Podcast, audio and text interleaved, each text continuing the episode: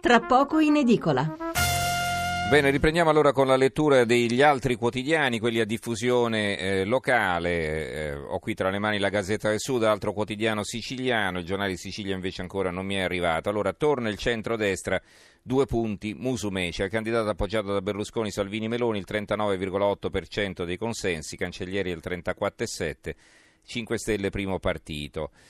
Allora, invertiti i fattori, il prodotto non cambia, l'analisi di Antonio Siracusano che scrive così. Il voto siciliano torna a essere lievito per la cura ricostituente del centrodestra. Le urne hanno rispettato il copione già scritto nella genesi della campagna elettorale, quando identikit e trattative generano volti e coalizioni, tracciando percorsi e obiettivi politici. Nella fase fluida il centrodestra ha costruito lo spirito della vittoria elettorale, seminando un progetto geneticamente modificato pur di garantire un'alleanza granitica almeno fino al traguardo. La scelta di Musumeci risponde a questa logica. Con Forza Italia che ammortizza le turbulenze interne, affida il ruolo di primo attore a un candidato estraneo alla storia del partito forgiato da Berlusconi. Non ha importanza se un gatto è bianco o nero finché riesce a catturare voti. Chiedo scusa. Poi abbiamo eh, Italia Oggi. Dovunque ha vinto l'astensionismo, loro su questo puntano eh, chi non vota esprime un vaffa universale. Questo è il titolo eh, commento, eh, del commento di Maffi sulle elezioni in Sicilia. Poi ancora un altro pezzo. In Sicilia è stata devastante la presidenza di Crocetta, fallimento completo, un pezzo di Cacopardo.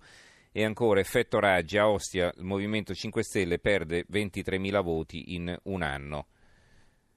Ehm, L'opinione. Parte dalla Sicilia l'onda del centrodestra. La vittoria di Nello Musumeci fa crescere concretamente la possibilità di una vittoria alle prossime elezioni politiche dello schieramento formato da Berlusconi, Salvini e Meloni. Il dubbio, Berlusconi ferma Grillo, la sinistra divisa perde, il non voto resta primo partito del paese. E poi sotto c'è una foto di Di Maio, Di Maio sfida Renzi, poi si spaventa e scappa, figuraccia a 5 Stelle il duello mancato. Il mattino, dopo la Sicilia una sfida a due, Berlusconi, PD non credibile, in gioco noi e Movimento 5 Stelle, Di Maio disdetta il confronto con Renzi. La vittoria di Musumeci delinea il nuovo scenario in vista delle politiche, Grillino, Cancellieri, qui c'è una I di troppo, il voto contaminato. Matteo non può più candidarsi a Premier e l'intervista a Arturo Parisi, come dicevo, è il contrario di quel che scrivono sul, sull'avvenire. Gaetano Quagliariello Tornano i moderati, ora il patto con Salvini, Dacia Maraini, la sinistra suicida nella marea di destra.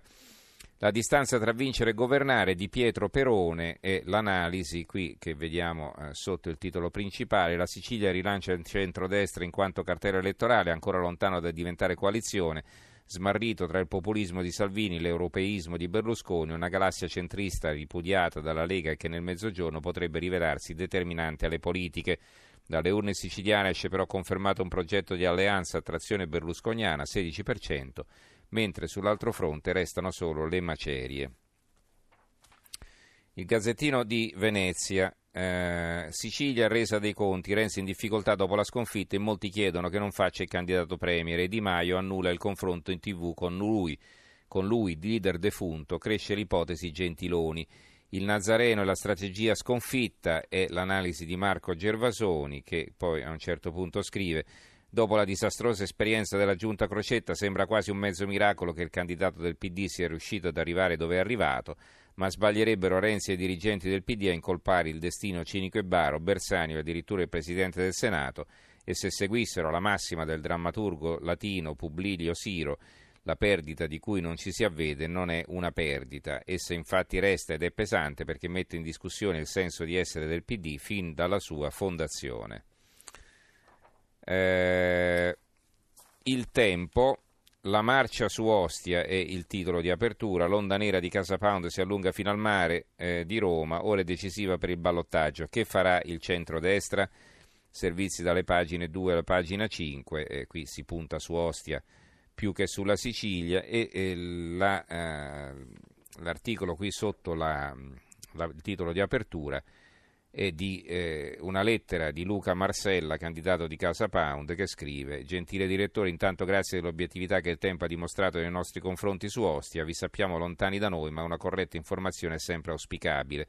Quanto accaduto nel decimo municipio anche per la storia di Casa Pound Italia, un fatto epocale, una svolta importante, oserei dire cruciale, anche se molti sembrano non essersene accorti.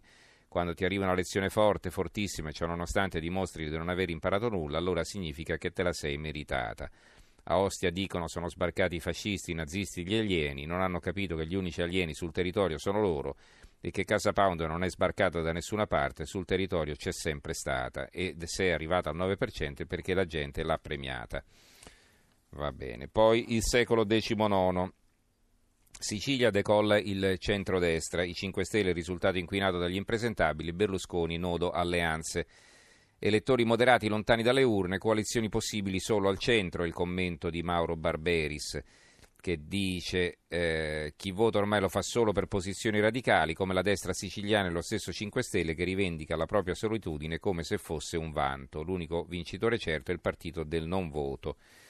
Qui abbiamo il buongiorno di eh, Mattia Feltri che rit- si ritrova poi anche sulla stampa, Fuga per la vittoria è il titolo.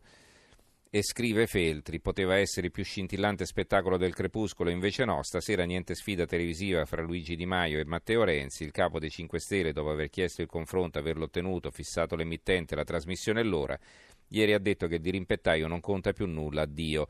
È una fuga, ha risposto Renzi, non si fa così e in effetti Di Maio ci rimedia una figura proporzionata al suo calibro, ma che gli importa?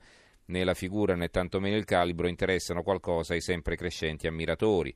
Però il segretario del PD non dovrebbe darsi pena per la fuga di Di Maio, come del resto mai si è dato pena per fughe precedenti. Cominciò a fuggire Pippo Civati e Passi, poi fuggì Enrico Letta e vabbè, poi è fuggito Massimo D'Alema e tanto di guadagnato, poi sono fuggiti Alfredo Dattore e Roberto Speranza e capirai chi cavolo sono. Poi è fuggito Pierluigi Bersani, un pochino è dispiaciuto, ma sono cose che succedono. Poi è fuggito Piero Grasso e ci mancava solo questa. Nel frattempo era fuggito tutto il centrodestra e Silvio Berlusconi dalle riforme costituzionali e sono finiti gambe all'aria. Dopo il centrodestra ha cominciato a fuggire anche metà nuovo centrodestra, pezzo a pezzo, e francamente è meglio perderli che trovarli. Il vero problema è che intanto sono fuggiti anche gli elettori parecchi e qui qualche domanda bisognerebbe farsela e che tutto ciò che è rimasto è Angelino Alfano e questa è la risposta. Allora, ci stiamo avvicinando allo spazio successivo, ancora il giornale di Brescia, Brescia soffia il vento della Sicilia, il centrodestra ora candidato unico, l'Unione Sarda, elezioni, terremoto in Sicilia, vince Musumeci, il centrodestra esulta, Bufera nel PD, la Gazzetta di Mantova, eh, abbiamo qui eh, un fondo di Claudio Giua, Berlusconi ora punta al governo, scrive Giua il centrodestra esulta con ragione, più di tutti festeggia Fratelli d'Italia, l'ala destra dell'alleanza eterogenea che ha promosso e sostenuto la candidatura di Nello Musumeci. Anche Monica Picca, arrivata al ballottaggio a Ostia, è stata imposta dalla Meloni, leader di Fratelli d'Italia, agli alleati. A destra funziona la pesca a strascico, dove ciascun partito e gruppo, dalla Lega a Forza Italia alle liste locali, cerca consensi con reti intessute di idee e parole d'ordine proprie mai concordate trovare una sintesi programmatica e faccenda che si può rinviare a dopo, Silvio Berlusconi forse proporrà lo stesso schema alle politiche, affidando a un fedelissimo o a un outsider il compito di tenere assieme i moderati, liberali, cattolici, le destre quasi eversive, non sottovalutate i risultati ottenuti da Casa Pound, un po' la versione italiana di Alternative für Deutschland che potrebbe aggregarsi alla compagnia. La Gazzetta del Mezzogiorno, infine, Berlusconi risorge in Sicilia, Musumeci sfiora il 40%, il Movimento 5 Stelle il primo partito. E qui c'è una vignetta di Pillinini in cui si vede Renzi che impugna la Sicilia dalla parte meridionale come se fosse una pistola e se la punta alla tempia. La nuova sfida dell'isola alla penisola del tesoro, dall'isola alla penisola del tesoro di Giuseppe De Tomaso, il direttore. Uno ha vinto Silvio Berlusconi, scrive De Tomaso, uno ha perso Matteo Renzi, uno ha semivinto Beppe Grillo. Le elezioni siciliane hanno sancito la resurrezione più clamorosa dai tempi di Lazzaro. Berlusconi, che solo pochi mesi fa, in seguito al cartellino rosso della non candidabilità a causa della condanna giudiziaria, pareva fuori gioco più di Vincenzo Montella, ora è di nuovo l'arbitro della politica italiana.